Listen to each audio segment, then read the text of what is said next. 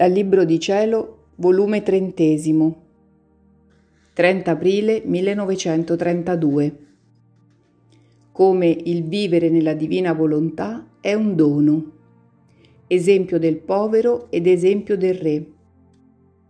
Come il dono è eccesso dell'amore e magnanimità di Dio, il quale né bada né vuole fare i conti del grande valore che dà. Mi sentivo tutta immersa nel volere divino. Una folla di pensieri preoccupava la mia mente, ma sempre sullo stesso fiat, perché in esso non si può pensare ad altro.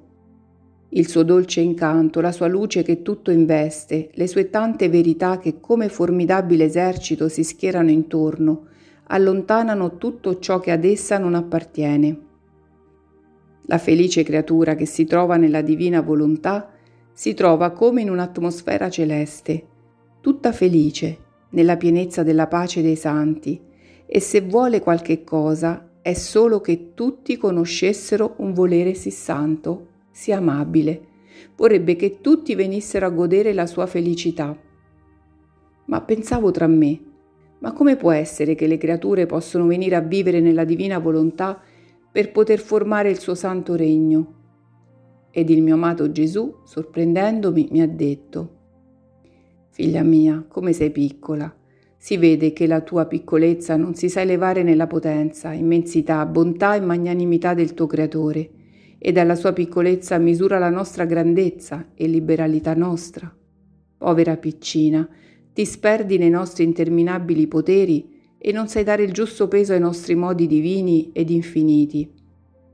È vero che umanamente parlando, per la creatura accerchiata dai mali come sta, vivere nel mio volere e formare il suo regno in mezzo a loro è come se volesse toccare il cielo col dito.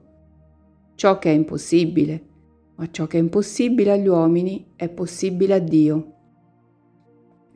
Tu devi sapere che il vivere nella nostra volontà è un dono che la nostra magnanimità vuole dare alle creature e con questo dono la creatura si sentirà trasformata da povero ricco, da debole forte, da ignorante dotto, da schiavo di vile passione dolce e volontario prigioniero di una volontà tutta santa che non lo terrà prigioniero, ma re di se stesso, dei domini divini e di tutte le cose create.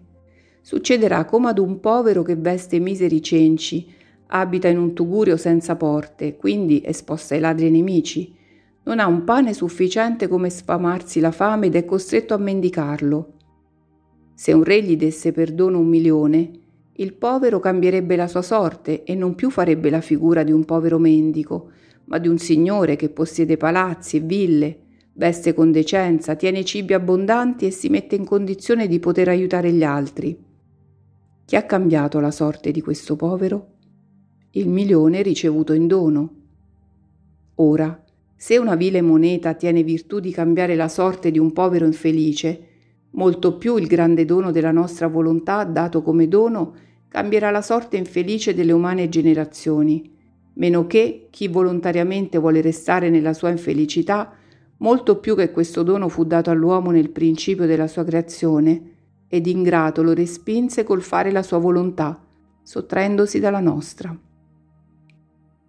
Ora, chi si dispone a fare il nostro volere prepara il posto, la decenza, la nobiltà dove poter mettere questo dono sì grande ed infinito. Le nostre conoscenze sul fiat aiuteranno e prepareranno in modo sorprendente a ricevere questo dono e ciò che non hanno ottenuto fino ad oggi lo potranno ottenere domani. Perciò sto facendo come farebbe un re che vorrebbe levare una famiglia con vincolo di parentela con la sua famiglia reale per far ciò si prende prima un membro di essa, se la tiene nella sua reggia, la cresce, si nutrisce insieme, la abitua coi suoi modi nobili, le affida i suoi segreti e per farla degna di sé la fa vivere di sua volontà. E per essere più sicuro e per non farla scendere alle bassezze della sua famiglia, le fa dono del suo volere, affinché lo tenesse in suo potere. Ciò che il re non può fare, ma io lo posso fare bilocando la mia volontà per farne dono alla creatura. Onde il re tiene gli occhi fissi sopra di lei, la va sempre abbellendo, la veste di abiti preziosi e belli in modo che si senta innamorato e non potendo più durarla a lungo se la vincola col vincolo duraturo di sposalizio, in modo che l'uno diventa dono dell'altro.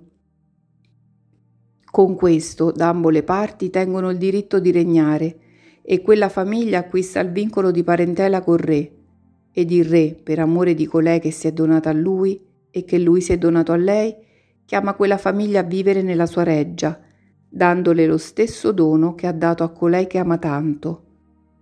Così abbiamo fatto noi. Primo abbiamo chiamata una dell'umana famiglia a vivere nella reggia del nostro volere. Mano a mano le facevamo dono delle sue conoscenze e dei suoi segreti più intimi. Nel far ciò provavamo contenti e gioie indicibili e sentivamo com'è dolce e caro far vivere la creatura nel nostro volere. Ed il nostro amore ci spinse, anzi ci violentò a farle dono del nostro fiat onnipotente, molto più che lei ci aveva fatto dono del suo. Già stava in nostro potere e la nostra volontà divina poteva star sicura e al suo posto d'onore nella creatura. Ora, dopo che abbiamo fatto dono del nostro fiat ad un membro di questa umana famiglia, essa acquista il vincolo e il diritto di questo dono, perché noi non facciamo mai opere e doni per una sola, ma quando facciamo opere e doni li facciamo sempre in modi universali. Quindi questo dono sarà pronto per tutti, purché lo vogliono e si dispongono. Perciò il vivere nella mia volontà non è proprietà della creatura, né sta in suo potere, ma è dono, e io lo faccio quando voglio, a chi voglio e nei tempi che voglio.